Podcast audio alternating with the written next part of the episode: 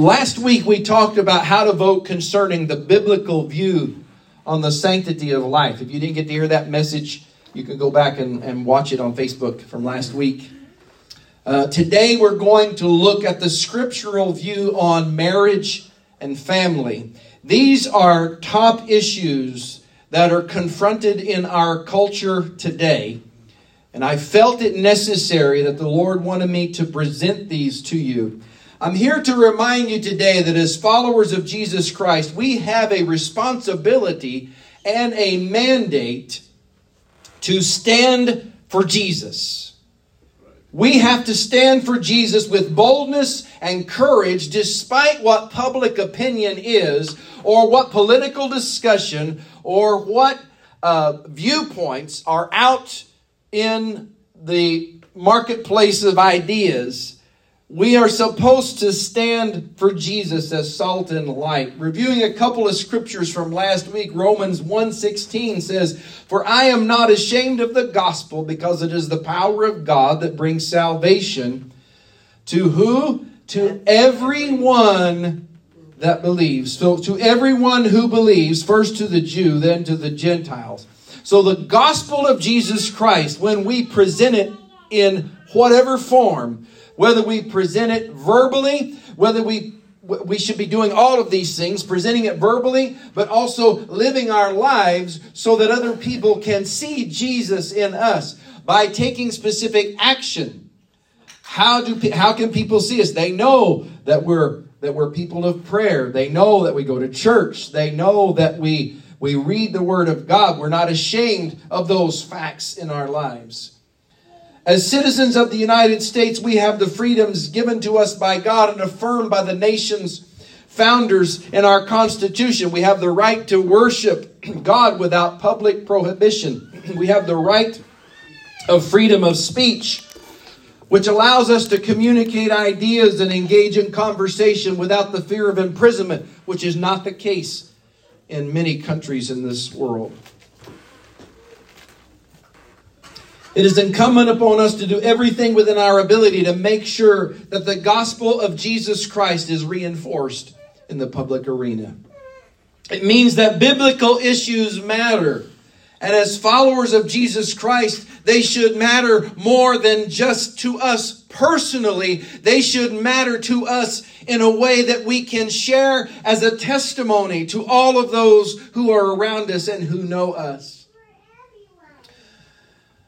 There is a spiritual battle that is being waged by the devil, not only to keep Jesus from being proclaimed, but to do everything that he can to bring acceptance in every area of public life of anything that is contrary to the Word of God. Proverbs 29 2 says, When the righteous are in authority, the people rejoice. But when the wicked beareth rule, the people mourn. We have a responsibility not only as citizens, but as Christians to vote for what the Bible says. We have to stand on the Bible when it comes to voting about issues which the Bible has been very clear about. We stand on the side of the Bible when it votes to a candidate or determining by determining where they stand and then compare where they stand to this book right here. Where do they stand on the issues of the Bible. Any issue or candidate that rejects the truth of the Bible should never gain a follower of Jesus Christ's vote. Some people may think, well, Pastor, you're a little short sighted. No, let me tell you, this book has not changed. The Word of God has not changed. His mandate has not changed one bit. We're either going to stand for something or we will fall for anything. How much more is it going to take for us to be able to say, well, just whatever will be, will be, and my vote really doesn't matter, and it doesn't count, and it doesn't. It absolutely matters. If one can put a thousand to flight, two can put 10,000 to flight. And the thing that God is able to do is to take what we have, and there's several stories in Scripture where He took what someone had and multiplied it exceedingly abundantly above anything that anyone could even think. Our vote should be solely based upon the Word of God, and everything else is secondary. And the buzz that's going around is, well, it's the economy.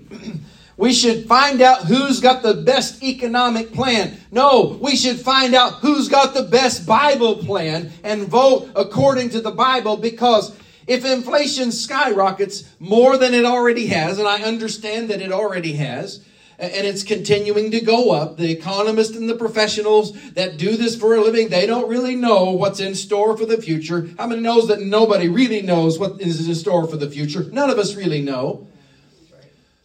But God is going to take care of his people.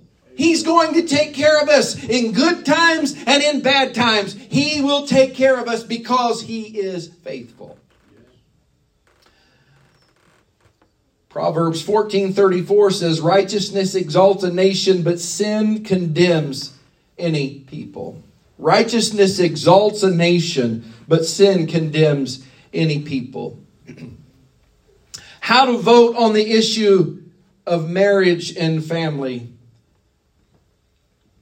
I'm pretty sure that everyone listening already knows this, but it's worthy of saying. How many know that words matter Amen. and definitions matter? How many know that? How many of you can think of words that have changed and how they are used and how they used to be used? Maybe the meaning has changed and it's not used in the same way. How about the word icebox? You ask a youngster what an icebox is, and they will likely tell you that it's a box in the freezer that holds the ice that comes out of the ice maker. There's people in my family that still use the term ice box, meaning refrigerator. I mean, know where I'm coming from. We're in Oklahoma. There's people that use ice box because that's what they heard growing up. Ice box really haven't been used in decades on a regular basis. I would say, you know, in the migration in the 1940s, 50s, and in that decade of the 50s, many people were migrating over to that, and the Iceman kind of went the way of the telegraph. Yeah. Yep.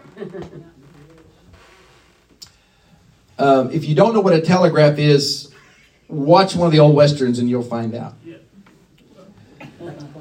Um, here's a few examples that I dug up. This was published by Reader's Digest. The word bully dates back to 1538. Today's meaning is someone cruel to those weaker. We all recognize and understand that. But the original meaning of this word was sweetheart. According to Merriam Webster, it most likely came from the old Dutch word boel, which means lover. Can, can you imagine? Oh, honey, you bully, just come right over here. the word backlog.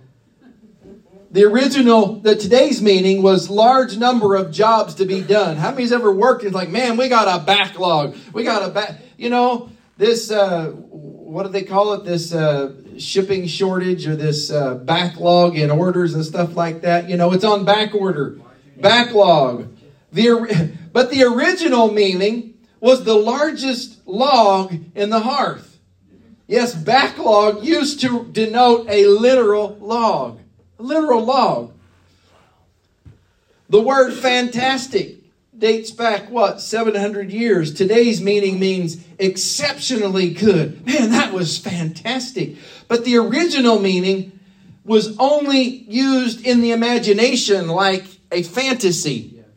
It wasn't ever used in real language. I mean, like, man, that was, it wasn't used as an adjective to describe a, a great experience. It was used as a descriptor of something that happened that wasn't real. So you can see how these definitions have changed over time. Many word meanings changed changes caused by culture are typical and they're expected since many of us do not talk the same way as decades ago or even centuries ago. We all talk differently. I mean, remembers groovy? I think it's making a comeback.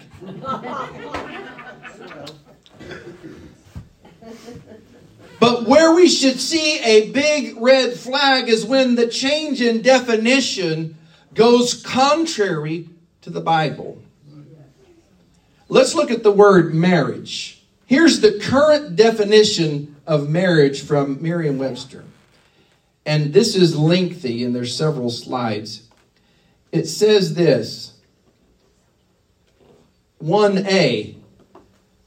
It says, see the usage paragraph below, but we'll get to that in just a minute.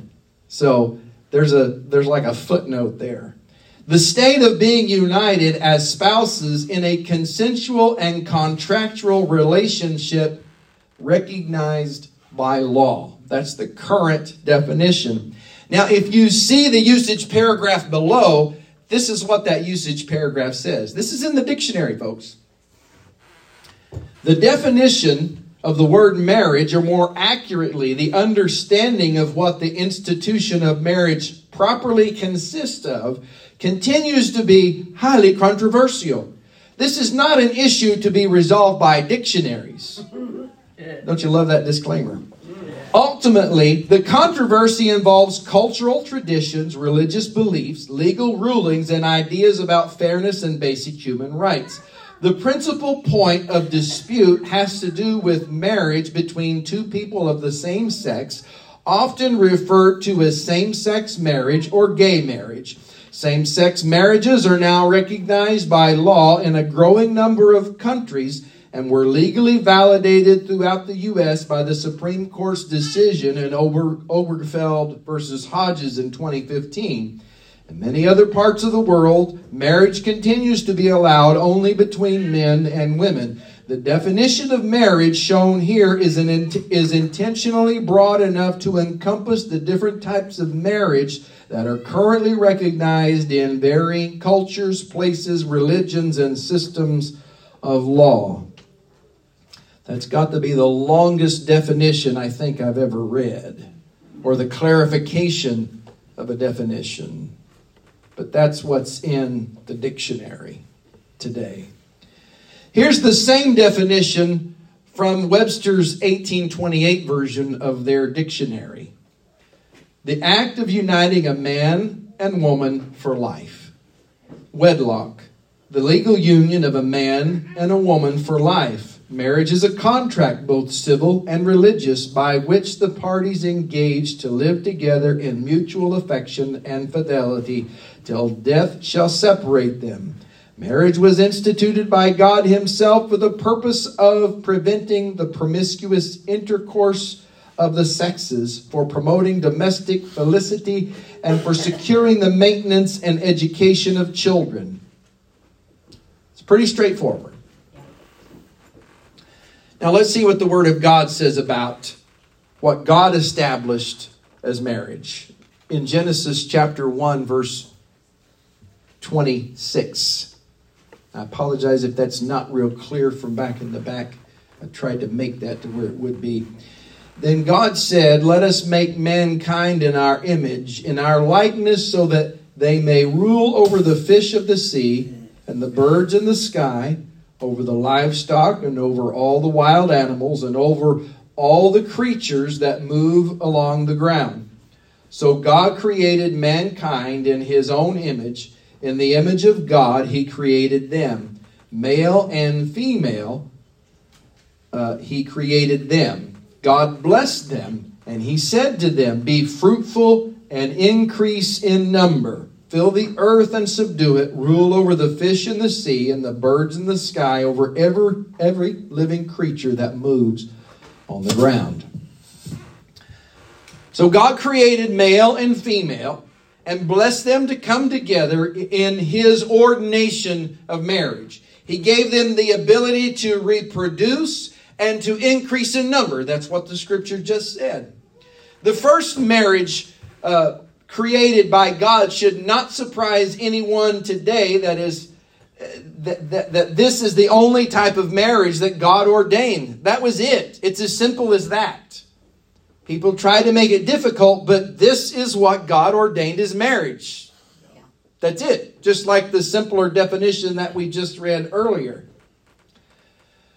Our church's position on marriage, which is based upon the Bible, supports the idea, God's idea of marriage, we believe that the Bible, not the ever changing culture, is our infallible guide. There are people today that are sympathetic to modern society that seeks to set aside almost 2,000 years of biblical interpretation and ethical teaching. We believe these efforts reflect the, reflective of the conditions that are described in 2 Timothy 4 3. This is really what our culture is today. 2 Timothy 4 3 For the time will come when people will not put up with sound doctrine. Instead, to suit their own desires, they will gather around them a great number of teachers to say what their itching ears want to hear. So, this is really what people do. The Bible is full of examples where you can read where people did what was right in their own eyes. They didn't do what the Bible said to do, but they did what was right as they thought it was right. And that's what people seek. How many know that when you find people that have things in common with you, it's easy to talk about that part of your life with them. If you find somebody who is interested in fishing, you can share fishing stories. If you find somebody who's a gamer and you're a gamer, then you can come together and you can talk about those things. How many know that when you have things in common? The sad part is is that when people have things in common such as living life that does not agree with the Bible, they also look for other people that have things in common so that they can bring themselves around in an audience of people that have common beliefs and goals. That's why that you see groups of people that gather together and they promote their agenda as they see that it should be. Now the thing is is that as Christians and as men and women of God, we really are called to be with like minded people as far as our intimate friendships with the purpose of sharing and encouraging each other with what God is doing in each one of our lives, but also as a positive force to witness and to talk to other people, not in a way that is a bully way, as the the modern definition gives us, but a way that shines light and love and points to Jesus Christ so that people willingly will see the light of Jesus Christ. Not by gathering people together around us that say, Well, I want you to agree with me, and if you don't agree with me, then I want nothing to do with you. They can call themselves Christians if they want to, or followers of Jesus Christ, but that's not the Christ of the Bible. Nowhere in the Bible does it affirm changes in sexual identity or marriage as God defined it, but there's an abundance of evidence in the scripture that illicit sexual behavior is immoral and it comes under the judgment of God in Genesis chapter 2, verse 23, this is what, when, when God brought the woman to Adam, Adam said, This is now bone of my bone and flesh of my flesh. She shall be called woman, for she was taken out of man. Scripture then states this is why a man leaves his father and mother and is united to his wife, and they become one flesh. I've used that very scripture in wedding ceremonies to remind people that you're not two people anymore, that you are one, and it's ordained by God.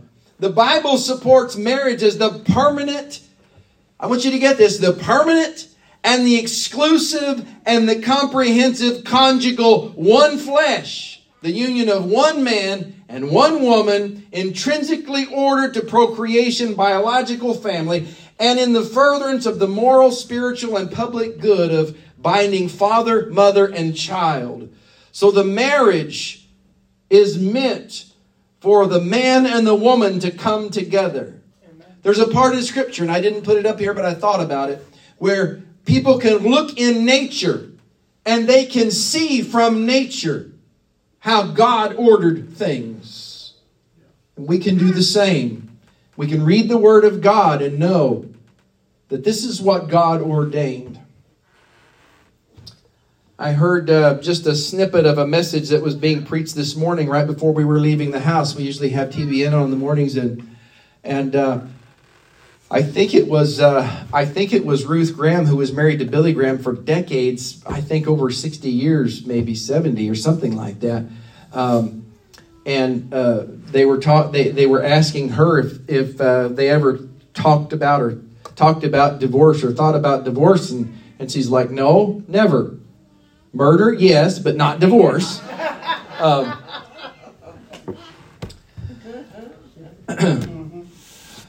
but speaking of divorce, this is what Jesus talked about whenever the Pharisees were asking him, but what about Moses? He said that, you know, that men could divorce their wives. And this is what Jesus said in Mark 10 and 5. He said, It was because of because your hearts were hard that Moses wrote you this law. Jesus replied, But at the beginning of creation, these are words of Jesus, God made them male and female.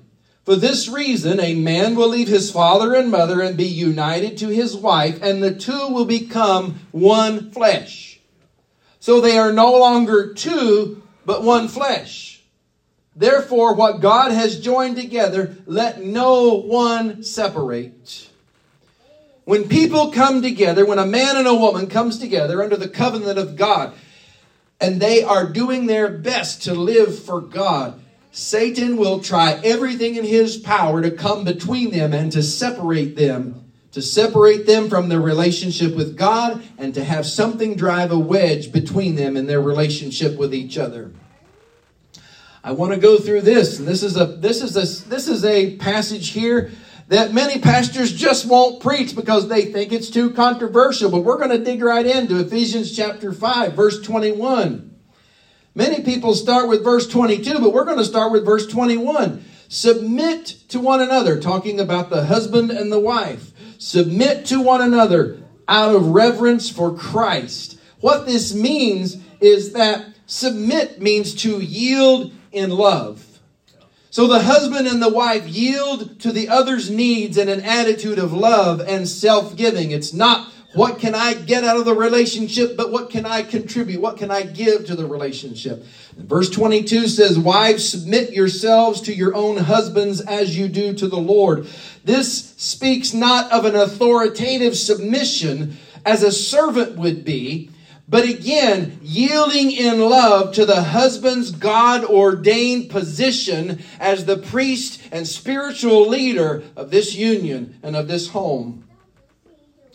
Verse 23 says, For the husband is head of the wife as Christ is head of the church. So spiritual authority we're talking about. His body, which of which he is the Savior. Now, as the church submits to Christ, uh, so also wives should submit to their husbands in everything. Again, not t- talking of the authoritative part, but about the yielding in love and the spiritual authority that the man has in the home. And then husbands, love your wives, just as Christ loved the church and gave himself up for her. That's an important statement right there. Husbands, love your wives. There's another scripture that I didn't bring that, that says how you treat your wife, men, can hinder the prayers that you pray. If you treat her in a bad way, then I'm not going to listen to your prayers until you make it right with your wife. Husbands, love your wives as Christ loved the church. How many know that Christ loved us so much that he gave his life on Calvary? And if he was willing to do that, that kind of unconditional love is supposed to spring forth as we love our wives. To make her holy, cleansing her by the washing with water through the word, and to present her to himself as a radiant church without stain or wrinkle or any other blemish, but holy and blameless. In this same way, husbands ought to love their wives as their own bodies. He who loves his wife loves himself. I've said this before. You give me just 10 or 20 minutes with a guy, and if I hear him talking how he talks about his wife, I can tell you what kind of relationship that they have. If a man will talk negatively about his wife or downgrade his wife to somebody else, then they've got problems. They absolutely have problems. You will never hear either one of us speaking derogatorily about the other. Now, when we're in behind closed doors and we have conversations, that's a whole different thing. But I'm not going to tell you about anything that she might do. Not that she ever does anything that would, you know, because she's just, yeah. See, she's nodding. She's agreeing with me there because, anyway, I better just move on before I get in trouble.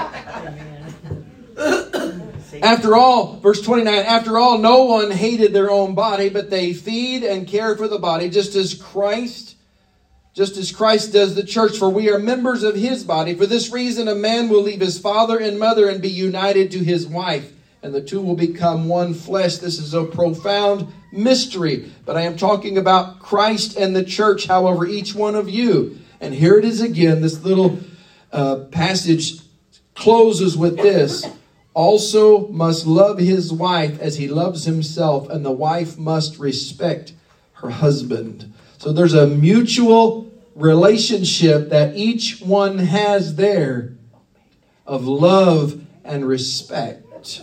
Love and respect. This is what the biblical definition of marriage is. When a man and woman come together, they live for God and do their best to live by the Bible. They have a strong foundation upon which to build a family. The strong foundation is critical because it will instill and it will build godly character in your children, which is sadly missing from the majority of families today. In 1960, the percentage of two parent households was 87.7%. In 2004, it was 68% of children living lived with two married parents. And today the number is still hovering around that mark. Children of married parents have higher self-esteem. There's an article that was written in 2016 and I want to read an excerpt from this it says children from married parents have a higher self esteem than those whose parents are not married, new research has suggested. The Marriage Foundation argued that it was not moralistic or judgmental to say marriage works best for families. It is a statement of fact. Teenagers whose parents are in stable, cohabiting relationships are less secure than those from married households, the study found. The study was based on more than 3,800 interviews with teenagers and claims that it is the first evidence to show children's life, life chances are influenced by whether their parents are married or not. Sir Paul Coleridge, a former High Court family judge who set up the think tank, said the research contradicted David Cameron's idea that strong families were critical for children according to the Telegraph, it is not strong families that make the difference, but strong marriages, says Coleridge. Almost eight out of 10 married parents stay together until their child's 15th birthday, compared to three out of 10 unmarried parents. Our study adds a whole new facet to this evidence. Being married not only influences the chances of families staying together, it also influences the well being of their children. He said marriage matters because it's the most important predictor of a child's future life chances. Not only is a married couple more likely to save their child from undergoing the trauma of family breakdown, we now have significant evidence that parents public declaration of commitment to each other significantly alters a child's self perception and self esteem. I want you to catch that. It's the parents' public declaration of commitment to each other. That is what is really at the core of what is missing in marriage today, even the institution of marriage. I had a young man tell me one time, he was living with his girlfriend, and he said, Well, my parents divorced. This young man was about 19, 20 years old. He said, My parents divorced, and I want to make sure that I don't go through that same thing. Because we talked about marriage, and I said, You know, living with your girlfriend is not the best thing that God has for you. You need to be in a marriage covenant, or you need to not be if you're going to live for the Lord because he came to the altar for prayer, wanted to turn his life over to the Lord. And so, if we're going to decide to follow Jesus, it requires a public commitment and a life commitment to align our values and our life to what the Word of God says. Now, it doesn't mean that it's going to happen overnight, But if we surrender to the Lordship of Jesus Christ, then that change begins on the inside. And it makes a difference how we view life. And then those things that used to matter aren't nearly as important anymore because Jesus is a whole lot more important. And this young man said, Well, I just want to make sure that she's the right one. Can I tell you that we can't be sure who's the right one, but He knows who's the right one. He knows who's the right one. And if we trust Him for our salvation, we can trust Him in every area of our life. We can trust Him in the areas of our personal relationships. We can trust Him in the areas of our intimate friendships. We can trust Him in the areas of our lifelong spouse that He has in mind for us. But the public declaration of commitment to each other, the commitment is really what people really don't. I don't really want to commit. I saw this as a youth pastor. I've mentioned the story before where, you know, a youth didn't want to commit to volunteering on a specific day because I don't know what's going to be happening on that day. Well, if you tell me you're going to be there, that you're going to be in. Well, what she meant was, well, I want to see what my options are. People like options. Well, if it doesn't work out, then we'll just get it. No. I heard uh, Ken McGee, which is a powerful man of God, that, that priest. Never heard him, never heard anyone preach a better series of messages on the Holy Spirit. And he made this statement. He said, Two people that are full of the Holy Spirit will never divorce. Because when you're so full of God, then nothing else matters but God and others. And that was that's the basis of the commandment when Jesus said the two commandments are these love the Lord your God with all your heart and love your neighbor as yourself. So when you're loving God, when you're loving other people, which includes your spouse, then you don't have room for anything else to creep those out. And selfishness, that's really the thing that, that drives divorce. I've got to continue. Another article, why parent why married parents are important for children. And I want you to see these some of these answers from social sciences. Uh, why married parents are important for children. Number one, children raised in intact married families are more likely to attend college. Oh, wow, I'm sorry, that's so small. Um, I thought it was uh, I thought it was more spread out than that.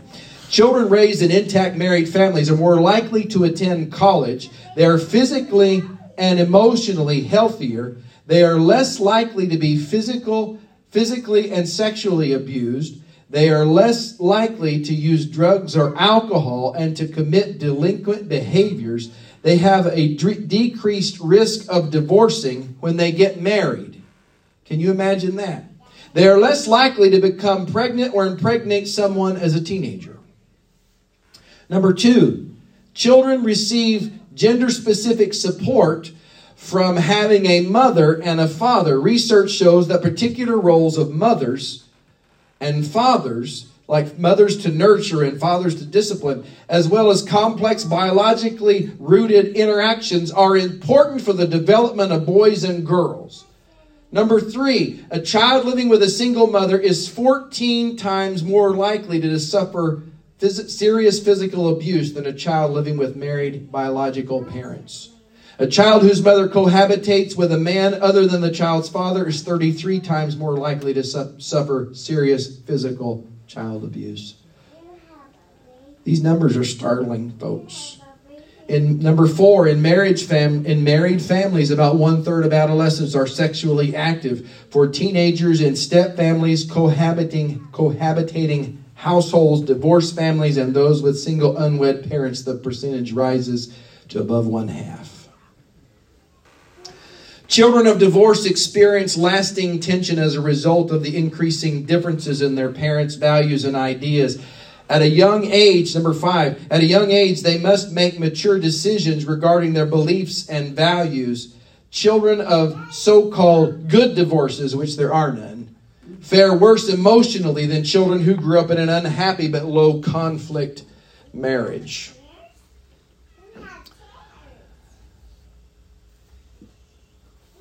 The research clearly shows that parents committed to marriage cause children to be in a much better place emotionally and, yes, even spiritually, because that is God's plan. That is God's plan. Proverbs 22, verse 6 says, Start children off in the way they should go, and even when they are old, they will not turn from it. It doesn't mean that they won't ever stumble and fall and venture off into sin. We pray that they don't. But what it means is that what you instill in their in them in their character is going to be with them. They will never be able to get away from it. And I've used this on Mother's Day. I've used Jochebed and Moses. I want you to think about this for just a moment. Jochebed, Moses' mother, was living in an edict where all the babies two years old and under were demanded to be killed. And, Mo- and Moses' mother hid Moses until he was too large to hide anymore. How many know that babies can get too large to hide or they get too loud to hide anymore? I remember whenever our kids were little, we used to sit third row back from the front on this side until Nick came along. We sat up there when he was little, but when he started making noise in church, we kind of moved to the back because we didn't want everybody to be looking at us and listening to us because it's distracting. He was just doing what babies do. Well, Moses' mother had his sister Miriam to put him in the basket and, and she you know put him out there and Pharaoh's daughter found him. You know the story. And his sister Miriam says, Oh, do you want me to find one of the Hebrew women to nurse him for you? Yeah, I'll pay you to do it. Takes him back to his own mother. She gets paid for raising her baby. And Bible scholars think that Moses stayed in his parents' home until he was probably about five years old. I want you to get that. In five years, they got to instill into him who you are and who God is. And so when he went to Pharaoh's house and lived with the king, he never was able to forget about who he really was. And he came back to it. So when they're old, they won't get away from it. This is what you teach your children. Exodus 6 12. Honor your father and mother so that you may live long in the land your, the Lord your God is giving you. One of the Ten Commandments. It was so important to God. And I want you to hear this. I see examples of this. You, you can just go to Walmart and you can see examples of this. Annette used to work in a daycare, and she said, she said, you know, uh, when we got married, she worked in a daycare. She said, I've seen these, I've seen these kids go up and kick their parents, and you know, stuff like that. It's like, what planet are these people living on? Oh, well, we'll just reason. Yeah. Yeah. That's not what the Word of God says. Children don't even really know what they want to do. They don't even know what's best for them. Oh, well, you can get whatever you want on the menu, and they're like three. Yeah. Now, I believe, I, am not saying that kids shouldn't have a say or an input in some of the things that they do, but it's just not like a free for all. It's like, okay, well, here's options for you this path or this path, this, this choice or this choice. I could go off into a tangent on this, but I'm not going to. But, but I want you to realize that it is so important. I remember Annette and I, we were always synced together on our um, on our, uh, raising our children, and our kids knew better that if you asked one parent and they said no, you don't go ask the other one uh-huh. because you're going to get a better answer. they knew better because we talk. I think it was amazing to them that we talk. You know, during the day. Um, we talk. You know, when I'm on break or something like that from work, I would call her and we would talk, you know. And um, there was one time, I don't even know if Nick remembers this, but uh, he was probably about 12 or 13, maybe 14. And, uh, and I was sitting at the table working on some paperwork or whatever, and Annette told Nick to do something, and he snapped and said something harshly. I don't think what he said was horrible, but the way he said it sounded really angry. And it just went through me. And I'm, you can ask my kids that I, I have not one to lose my top or lose my cool or, or be angry. I'm, I'm not that way. I just, you know, to me, displays of anger serve very few purposes. Um, you can get a lot further by not being angry. And, and so that's just one of the areas that, that I think God's allowed me to kind of be at peace at in most situations. But there are some things that can just set me off, and that was one of them. And I got up and I got right in his face and I said, You will not speak to your mother that way. Amen. And you go over and you apologize to her. And he did. He apologized to her. But our kids didn't talk to us that way because that was the expectation. It is so significant. And I want you to know how critical it is for children to honor their parents. Honor your father and mother so that you may live long. And it's not so parents can say, yeah, because if you don't, I'm going to take you out. No, that's not like that. It is, this was so important to God that the penalty, I want you to hear this, the penalty to anyone who hit their mother or their father or cursed their mother and father was put to death in the Old Testament. You curse your mom or dad, you're going, you're dying. That's your last day on earth when you do that. Because you're rebelling against authority. You're rebelling against what, what God has established. Honor your father and mother so that your days may be long on the earth. It was important to God. Ephesians chapter 6 verse 1 Children obey your parents in the Lord for this is right. Honor your father and mother which is the first commandment with a promise so that it may go well with you and that you may enjoy long life on the earth. Fathers, do not exasperate your children. Instead, bring them up in the training and instruction of the Lord. In love, we're supposed to nurture our children and bring them up and instruct them about the things of God. Colossians 3:20 says, "Children, obey your parents in everything, for this pleases the Lord." Small children must be taught to obey and honor their parents by being brought up and brought up in the training and instruction of the Lord. Older children, even after marriage, must show respect for the counsel of their parents and honor them in their old age and even care for them financially if it's needed. Children who honor their parents will be blessed by God. I remember uh, I had an uncle, Uncle Floyd, who um, who um, lived with my grandparents. He he was single for a long time. He had had some health issues. He'd been in the army and and uh, he had uh, he, he, lived with my grandparents, or my grandparents lived in, in the same house as him. And he told me something when I was a uh, when I was a teenager. One time, he said he said, you know, even though I'm an adult, he said I would never even think of raising my voice or raising my hand against Amen. my mother. Amen. Even though I'm old enough, I would never even entertain the idea. I've never, I've never forgotten that. Church, there's no gray area as to the definition and importance of marriage. One man, one woman joined together for life with Jesus as the supreme authority over them.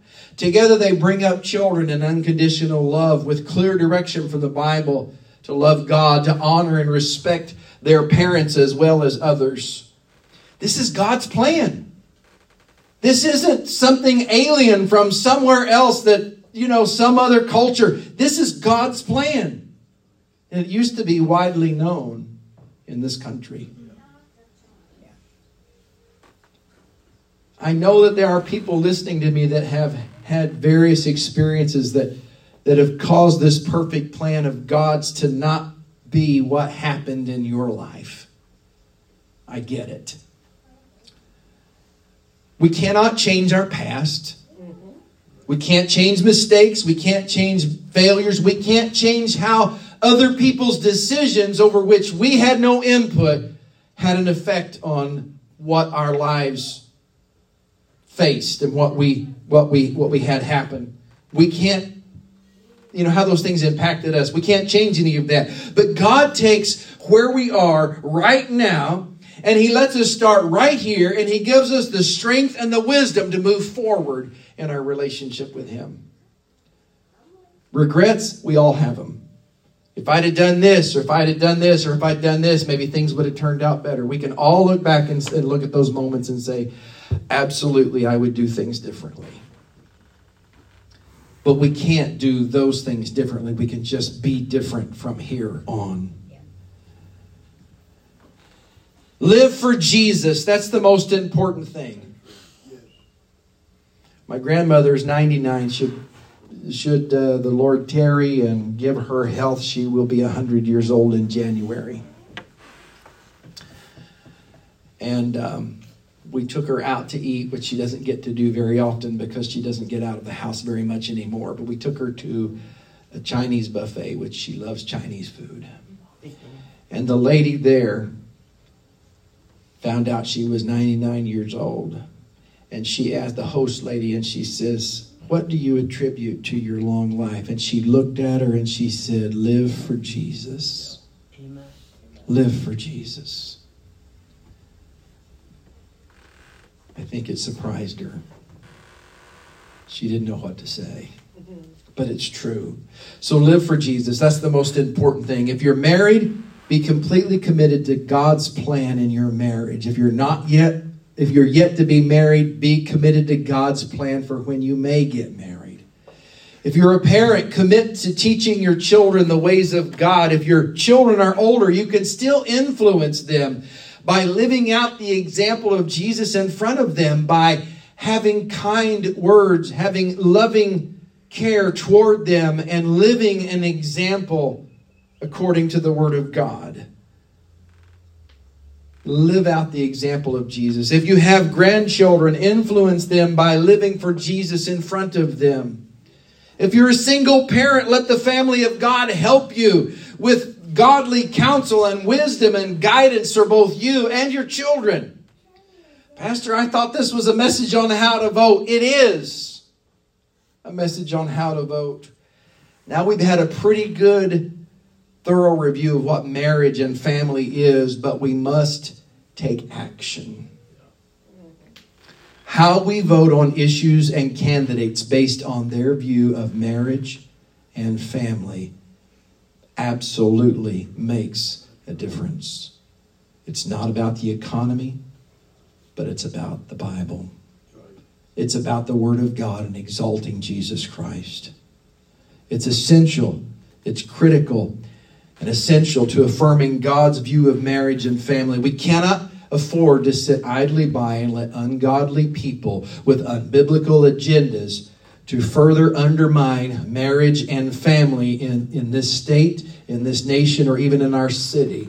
We have to pray and we have to vote the past two years has really been an eye opener, and I want you to educate yourselves on how to vote on issues of marriage and family. This goes all the way down to the school board elections and everything else, especially the school board. The time has come and gone for parents to believe that the, the school can teach it, uh, my kid everything they need to know. We can't trust the school to do this. Not the school's responsibility, it's our responsibility as parents as parents, grandparents, to the extent that our influence is, and grandparents, you you know you know how it is. somebody says something about your kid or they do something to your kid, you're like, those are fighting words. And you're just like, you're not my kid, you're not. Same with your grandkid. Somebody's going to pick on your grandkid and you're going to find out and you're going to say, this is not going to be, this is not going to be accepted. But yet in this land, there are people that are pushing ungodly agendas and ideals into our classrooms, and they need to be held to account. I think that COVID did a lot of things, and, and many people many people will say it was an eye opener because they got to see what their children were actually being taught through technology. They heard it with their own ears what goes on in the classroom. And they realized that this is so far why are they learning about this social agenda that is contrary to the Word of God in math class? Why are they learning it at all? But why are they learning it in subjects that shouldn't even be related to that? We've got some choices to make. As I mentioned, you need to register to vote by this Friday if you're not already. You can go and print a sample ballot. You can do it now. Do your research. Look at what each candidate says and vote. Pray and vote is absolutely critical. Let's pray. Father, I thank you for your word today. I thank you for what you're doing in amongst us. I thank you, Lord, for the reminder about who you are and about who you are in marriage, who you are in family. And when we put you first, then you work out those things together in our lives for the glory of Jesus Christ. Lord, you have called us to make a difference, not just, Lord, in our lives, but in other people's lives as well. All for the cause of Christ. We will not be ashamed of the gospel of Jesus Christ, but we will stand bold and stand firm for Jesus Christ as long as we are able to do so. We thank you for it and we praise you for it right now in the name of Jesus.